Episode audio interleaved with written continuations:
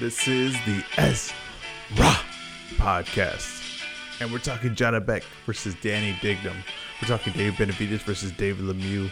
We're talking how we look at uh, A side matchups, right? If you're just going to have a matchup that's A side versus a guy that's, you know, uh, not known, not at the level that the A side is you know what is what should be the promotion strategy for that and we're talking about positioning that the you're going to see in a lot of divisions um in the rankings people uh, promotions positioning their top guys for titles that are going to soon be dropped so this is what we're talking about today but let's start off with Janibek versus danny dignum um and oddly similar uh, oddly similar to the david Benavidez versus dave lemieux even though dave lemieux's i think much more known than danny dignum uh with Janibek versus Dignum, Janibek is even really that known. I would say David Lemieux is probably known more than Janibek. Uh, and it might stay that way for for a while. With Janibek, who I think, and I've been really high on. I mean, if you follow me on Twitter, which is at as Raw Podcast, you will know that. You know, it's it's it's kind of at that point now where like it's borderline people think I'm trolling, right? And it's turned into that a little bit. It's sometimes, like I said, it's blurred lines between whether I'm trolling or really believe the things I'm saying. It's blurred lines. Sometimes I don't even know what side I'm really on. But with Janibek, I it all started from a statement where I said I think this guy could be the best middleweight we have right now. I think he could be the best middleweight, most talented middleweight in the division. Now I said he needed to prove it, so that's just me on basically going off the eye test that I think he could be, but doesn't mean he is. Doesn't mean I can even make the argument that he is. Doesn't even mean I can make the argument that really he's top three. I can't make that argument because he hasn't proven anything yet. But I just saying off the eye test of what I've known and from what my knowledge of boxing and my you know years of uh training it and all these things from what I see from his skill set, I'm just not seeing at least the separation from the top three guys, which you're talking about Demetrius Andrade, uh, Golovkin at this point, and Charlo. I'm not seeing a massive, you know, um massive distance and skill and talent from Janibek. I just wasn't seeing that. And I was saying that I wouldn't be surprised if he was the best one from the guys. Now, Demetrius Andrade fights guys at the level of Danny Dignum all the time, and he goes to decision with them. I mean, that's just that's just the 100 percent of fact, right? He goes to decision with these guys. Now, maybe he wins lopsided, yes, but he he goes to decision with these guys all the time, and as the performance goes on, it gets worse. Now, he did finally get a stoppage, right? Uh, in his last opponent, which was a C level opponent, and he got a lot of credit for that and people were saying, look, he's he he finished the fight here, right? He's like he proved that he could finish a fight, and it's like really no, he just got to the skill level that of an opponent that he could actually finish, right? And maybe you think Dignum, Dignum is the same guy as the guy that Andrade, uh, Andrade beat, whose name you know escapes me right now and maybe he is right. But the thing is, it's not like Janibek can pick this guy. He was just the next guy in the rankings to get Janibek up to a title shot, so no one could dodge him. So they would become a mandatory. So when they say you have to fight this guy or you drop the belts, right, which Demetrius Andrade is most likely gonna do, because Janibek is his man will be his mandatory now and he doesn't want to fight uh, Janibek, and it's not just because of Janibek's skills, right? Which it's a, a part of it, but it's not just because that's not like oh he did uh, uh, Demetrius Andrade, and I'm being 100 percent accurate here. I mean I'm being 100 percent honest here.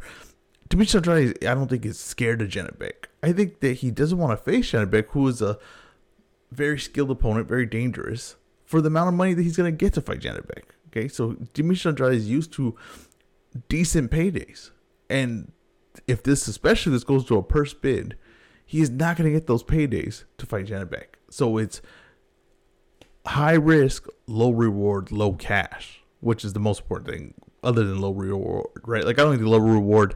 I think it's overstated sometimes. I think if people would pay people, uh, like if you look at Floyd Mayweather, I mean, he just had an exhibition uh, exhibition fight against a sparring partner, and you know, there was no reward for that. That was just high cash, right? So that's really, I mean, it's cash. People say reward. It's really just cash.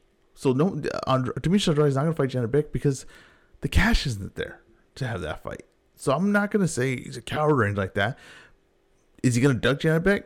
Yes, but it's because of financial reasons. I'm 100% honest. I'm not trying to put down Demetrius Andrade. I'm not going to be one of those guys that now suddenly because I'm back in a fighter, that everybody's afraid of him and no one really wants to fight him. No, they don't want to fight these guys because it's all usually in a business sense why they don't want to fight these guys.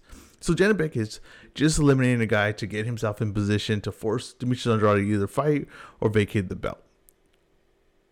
And what does he do? And he does exactly what you're supposed to do. And so does David Benavides. They did exactly what they're supposed to do with that level opponent. They didn't play with their food. They finished them. They did it in a devastating fashion. That's what Janibek did.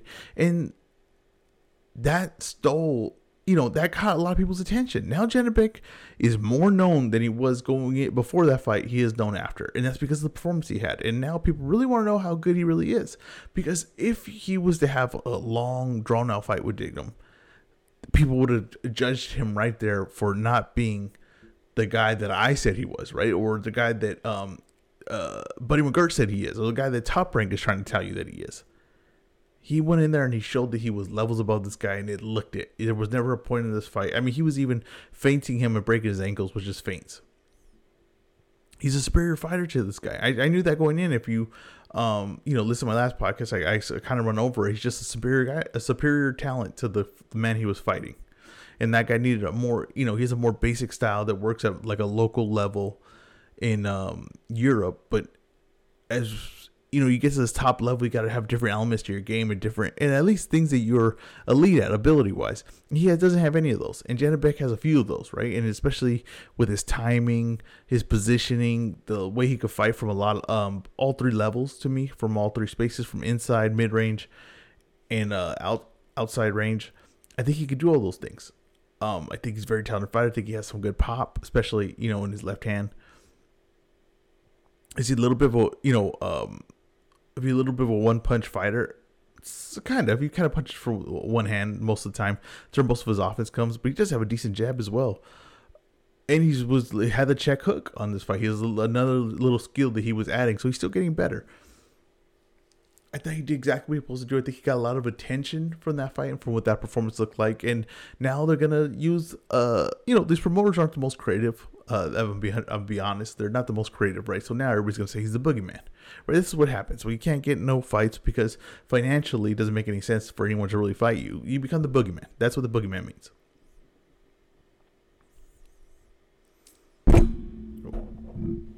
you become the boogeyman, and that's the the tactic they're going to use for him. That he's the boogeyman. No one's fighting him. Everybody's afraid of his skill and all that. When really, it's just no money there.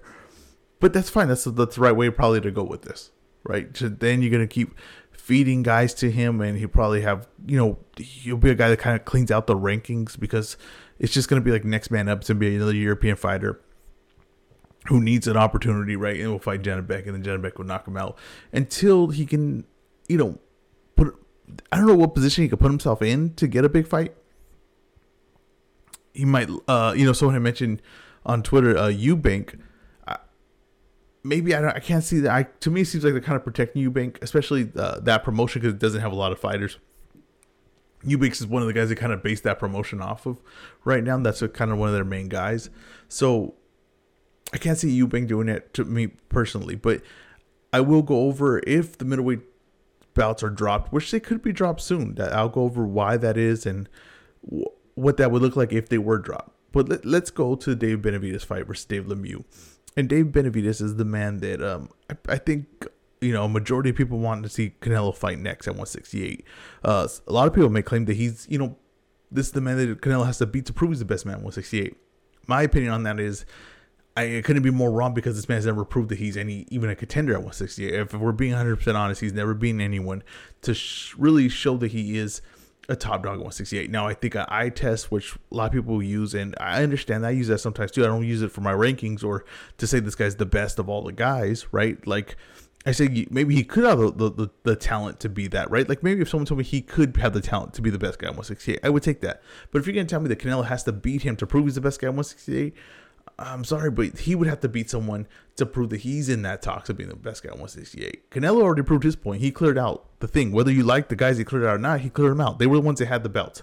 And it's funny because we respect the belts uh, only when our, our favorite fighters get them, right? So I don't respect the belts ever. I don't care about the belts. I don't care about any of that.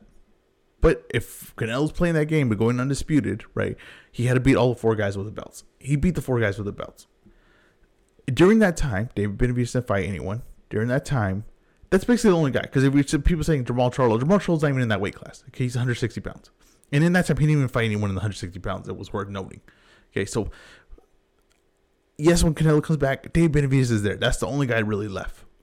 You got Morrell, but he's only has a few fights. I don't know what they're doing with him. I don't know if they would take a Canelo fight right now. I don't know what Canelo would get out of fighting Morrell right now, but right now it seems like Dave Benavidez is the guy. If Jermall Charlo moves up, then that would also be another worthy, you know, uh, opponent for Canelo. I would like to see those fights.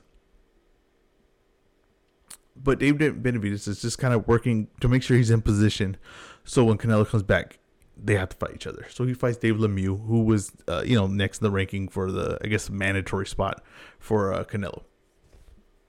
And Dave Lemieux, who really all success comes from 160, it wasn't much success there, and he had some like uh you know s- some losses that were just really um not high level, like besides Golovkin, but like Rubio beating him was like a big surprise. And he's a guy that really depends on his power he's not a guy that you really expected much from even in the middleweight. So going to 168, you I, it was definitely not much expect from him. But I gotta give him credit. You know everything he said he was gonna do and and try to do to win this fight, and he definitely went in there with a mentality to win the fight. And I don't think he ever dropped that mentality, even in the fight when nothing was going good for him and he was getting hurt. He still went in there and was looking for his big left hook to change the whole night. And I one thing I said going into this fight is that they were both to get the position they wanted in this fight. They're they're both looking for a certain position, and they were both going to give it to each other to try to uh, you know ap- apply their best techniques and best positioning and best punches to win this fight. Dave Benavidez is just bigger, fresher, more in his prime, more physically talented at 168 than Dave Lemieux, and more physically talented than Dave Lemieux has ever been in his career. Dave Benavidez looked special in that uh, performance, and he did exactly what Janibek did. He did what he was supposed to do to that level of opponent. Now, I don't think Canelo's next for David Benavidez, right? I think Canelo has two more fights in Matchroom. So, David Benavidez, I don't think is going to wait a whole year and then might have to wait some months after that if Jermall, if Jermall gets the Canelo fight before him. So now there's talks of Dave Benavidez fighting Jermall Charlo or Caleb Plant. Either one of those fights I'd be very good with. Okay. I think that that would be uh, excellent news for the super middleweight division. I think it'd be excellent news for Canelo because now when he goes back to fight one of them, it'll be really juiced up with one of them, the winner, coming out and fighting Canelo. Dave Benavidez, though, of everything you know, I say and uh, said negative. I don't really say I think I said negative about him. I kind of just stated facts of that he hasn't really beat anyone. Um, he definitely does have the look of being something really special, and eye test alone you know, you could make an argument that this guy has the skills and ability to be the best guy at 168. Now, right now, just judging from what I've seen and what I've studied both guys, I would pick Canelo to win that fight because I also think, similar to Dave Lemieux, Canelo is going to be where he wants to be in this fight. Now, will David Benavidez be able to push back Canelo and get him to, to work off his back foot, which we've seen Canelo struggle with doing, and is not a, a style that he wants to consistently do in a fight? Possibly, right? But he's not even though he's a big guy, he's not Bivol big, right? He's not the solid 175er. And I understand that he makes 168 but goes up and he's very tall and very long, but he doesn't have that kind of strength. I really don't believe that. I've seen people push him back. Uh, just physically, like physically push him and get him off his spot. Now I think his speed and power and all that's excellent. But I just think that he's gonna give Canelo a lot of what he wants to see, and Canelo will be able to counter him. Um, and I think that at some points Canelo will be able to push him back. But I do want to see that fight. I do think that's a great fight. I do that think that could be, you know, as long as it lasts, a fight of the year candidate. Just because what both guys are doing, they're both gonna stay in range. They're both gonna look to counter off each other's shots. There'll be good speed, good power. It's it's it's really a per, uh, picture perfect fight, and I think it's really building up to be something special. Uh, you know, when you make these fights, which what's most important is the pre-fight grade. It's more important important than the post-fight grade, right? Of how good the fight was. The hype for the fight is what's the most important thing. That's what the promoter gets paid to do. That's what his whole job is. That's that's how they make their money is the, the pre-fight hype. And I think that right now what Dave Benavidez is building up and how he looks and his ability is making him and Canelo fight getting to the level of like A plus pre uh, pre fight hype, and especially if he gets a big win against Caleb Plant or Charlo or whoever he fights next, or just keeps looking devastating as he did against Lemieux, people are gonna be really pumped for this fight. Now Canelo losing also kind of benefits that I think everyone 168 the matchups because it's makes Canelo look um, not as further, far from the pack as he looked before. He looks very beatable now, right? Especially how, how Bivol beat him. And I don't think that, you know, casual fans or anything like that are really weighing in like, oh, the size difference or, you know, just those things like that, little things like that. I don't think they were. They're just like, hey, he lost, right? He's beatable now, right? In their mind, they're, when you were thinking of him, you were thinking like, well, I haven't seen him lose in a long time, right? Lost to Floyd Mayweather, but that's Floyd Mayweather. Um, and he's ran through everyone at 168 that he's fought so far. But now then you start questioning those wins. This is what happens when you lose. Everything you've done before now goes into question, right? It's under a microscope. And when you go into these fights now, Dave Benavidez, people are gonna be able to make a case that Dave Benavidez can win, and the odds will be cl- closer. And the perception is this will be a very competitive fight, which it could very well be. But I don't think that, that would have been the perception if he would have went straight to those uh, Jermall Charlo and Benavidez next and never fought Bivol. I don't think that would have been the perception, and I think that this now helps sell the fight. That it's actually a winnable fight for Benavidez. That it's actually a winnable fight for Charlo in most people in a lot of people's eyes. I want to talk about you know the matchmaking, right? And on both of these, it's not the promoter's fault. They just kind of fought the next guy in the rankings that was next to their fighter. But the result led to a thing that what I said before, there was a complaint about the Canelo undercard, and the people were saying it was very boring undercard. And I said that the problem was is the promoter's trying to make interesting competitive matchup, and I think that's a flaw. I think that you shouldn't be trying to make interesting competitive matchups unless you have names on the undercard.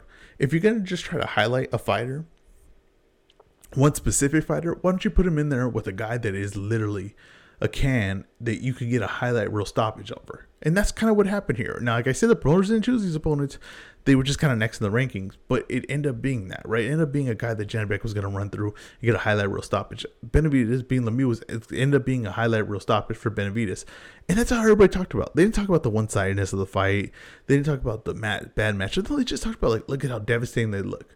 And that's what these undercards should look like on these mega fights where you can't really afford – you know, high level names or uh, two high level names versus each other. Give me the guy you're trying to build and put a tomato can in front of them and let them light them up. I promise you, the casuals will not know the difference.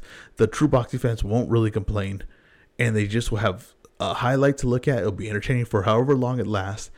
And the next day you'll have YouTube views, you'll have reposted on Twitter. That's all everybody will talk about how devastating they look because that's all everybody's talking about today is how devastating Janibek and Benavidez looked yesterday. So that's all these mega pay per views with these mega events where you have the big names. Give me the guys you're trying to build, put them against cans, and let them look devastating. It works. It's a proven method. That's what you should do. I think the PBC is catching on to this when they did uh, Gamboa versus Valenzuela, and they did Isaac Cruz versus um, no, I'm sorry, Vargas versus Valenzuela, and Isaac Cruz versus Gamboa that's basically what that was, right? That was to get the highlight real stoppages and to get um you know buzz going, right? Like look at that. Did you see the stoppage this guy had right now? And the stop and how great he looked and how devastating he looked and how unstoppable he looked. It's, it's all perception. That's what it created. Right now, Janibek is a legit.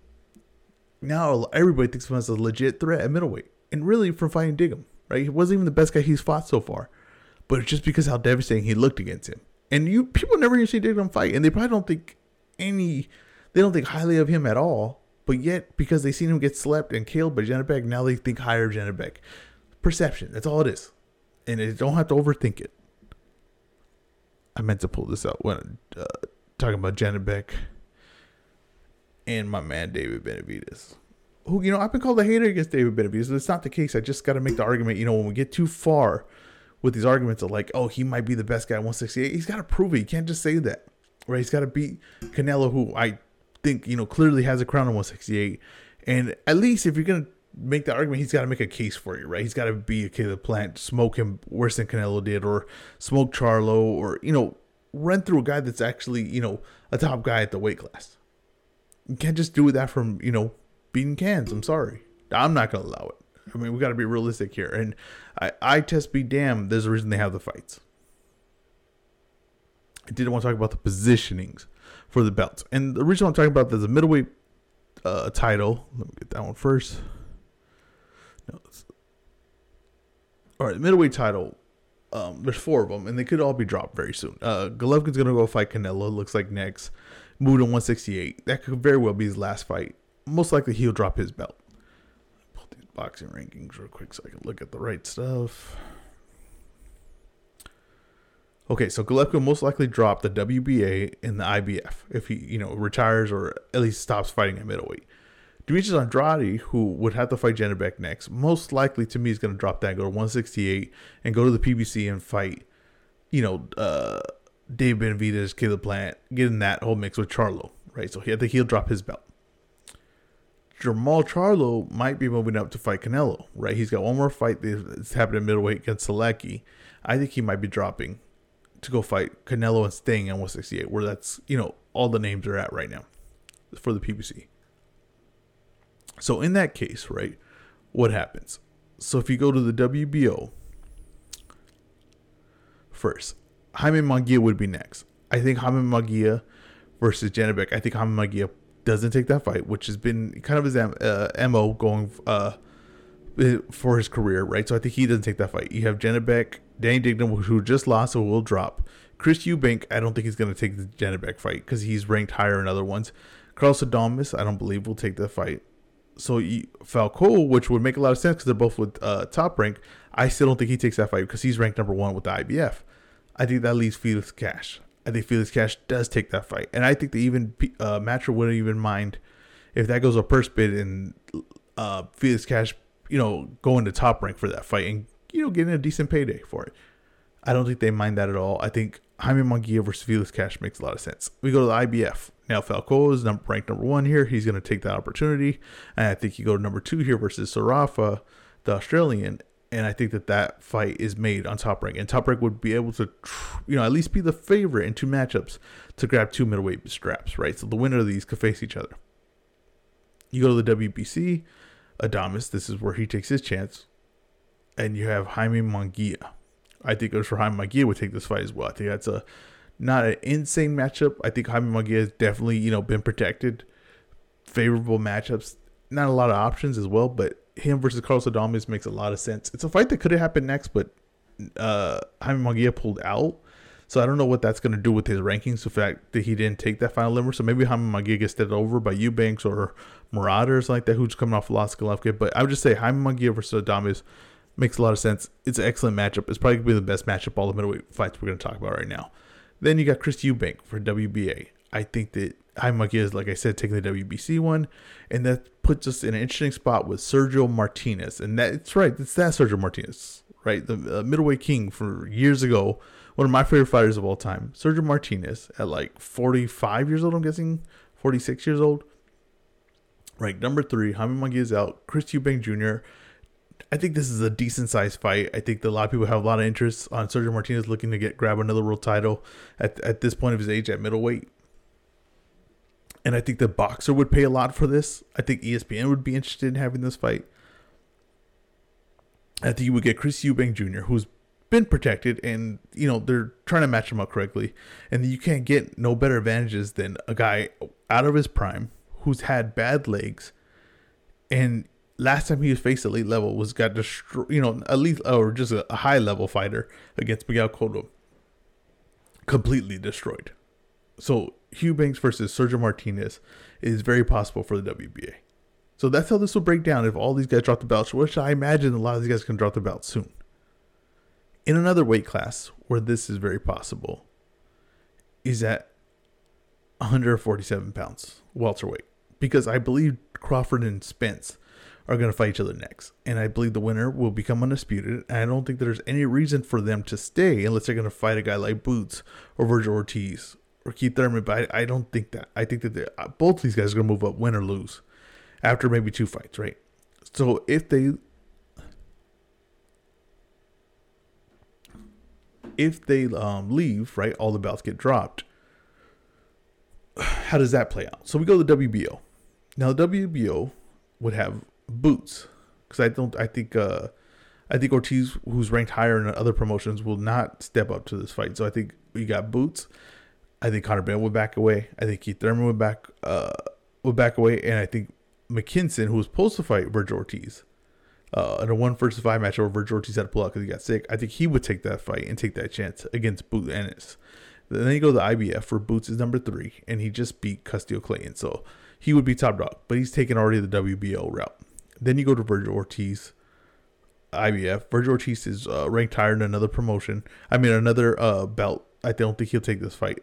I think he gets to Conor Benn, and Conor Benn fights I- Ivan Galope. And I think Galop has a fight coming up, so this could change the rankings a little bit with this fight coming up. But right now, as the five and you know, remember Custio Clayton just lost, so he's gonna drop more.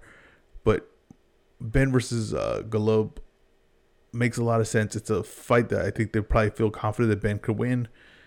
Uh, both guys uh, from like Eastern, you know, from Europe or Eastern Europe. I, I think it's just a fight that um, it's a fight that Matchroom would feel very comfortable to make and to get a banner title around his uh, waist. Then you go to the WBC, and it's the one I think uh, Vergil Ortiz takes versus David Avanesyan. Now there is one thing as I've heard rumors that David Avanesyan will be next for Vergil Ortiz, so maybe they won't be ranked number two by the time these belts are dropped. But let's just say if they were dropped right now, you see Vergil Ortiz versus David Avanesyan, which isn't a bad fight. Uh, Avanesyan's kind of been built as a guy that people kind of seem don't want to face. Like I said, it's probably more of a money thing than anything else, and it's probably a very, uh, you know, maybe some risk, low reward type of situation. It's just not a big name. Avanesyan's not a big name, and nor do I think he's some kind of boogeyman of it, of these weight classes. I do imagine I've heard rumors. I said this fight's next. I wouldn't surprise me if not this for the title. I'm pretty sure Golden Boy would 100% take that for the WBC belt. So he goes leads us to WBA, right? Who has Stanionis, who's you know has a, some form of this belt, uh, because he won the tournament and beat Butaev. He's waiting for his shot. He's not gonna get Errol Spence Jr. Doesn't look like the you know nothing's gonna get away with Crawford Spence Jr. So standing Stanionis will wait for the belt to drop. He'll become the official champion, and maybe uh fight. What do I have on here? Keith Thurman. If Keith Thurman's gonna take a chance at a belt, right? At a uh, any belt, it wasn't gonna be Boots. It'd be Stanionis, and then they could position themselves for the winner to fight Boots, right? And then they could unify those belts. So this is you got to watch these things. Um, I'm not a big fan of the belts. I'm not a big fan of you know, I'm not a big fan of you know watch the you know the ranking system and all that's kind of all nonsense, right? It's like it's funny because you know these matches we just saw this past weekend, people were complaining, and was because of the ranking system, right, for the belts. But you have to watch this because this allows you to see you know maybe future matchups or how these guys are going to be positioned, or maybe not the chances these guys are willing to take because they're already in the top two spots, right? And why would they take a major chance and lose that spot right before the belts get dropped, and not even have to face a Terrence Crawford or Errol Spence to win the belt? So those little things are very important, so you have to pay attention to them. And I imagine that these belts, there's a good chance these belts get dropped soon, especially with the a lot of the um when it comes to welterweight with the undisputed, there's really no chance for there's really no uh, sense to keep it undisputed at that point, right? Why are you going to keep paying the sanctioning fees? And at middleweight, I just think that there's no fights at middleweight to happen, and these guys can't fight each other, so they're all going to end up going to 168, which is very interesting because absolutely nothing was figured out at 160. Hopefully, the the new crop can you know can get a position where they're all under the same um, promotion, these guys can actually make the fights. Unlike uh, what Match was able to do with Golovkin, Canelo, Andrade, couldn't make any of these fights, or Munguia. Couldn't do anything with them. What a waste because there were some really great matchups in there, but let's see how it plays out going forward. Thank you guys for listening. Please like and subscribe. Like I said, I'm on Spotify, Apple, YouTube. Uh, follow my Instagram at Ezra Podcast, Twitter at Ezra Podcast and also on Facebook at Ezra Podcasts. Uh, like I said, please like, review, all those good things. Thank you guys for listening. Peace.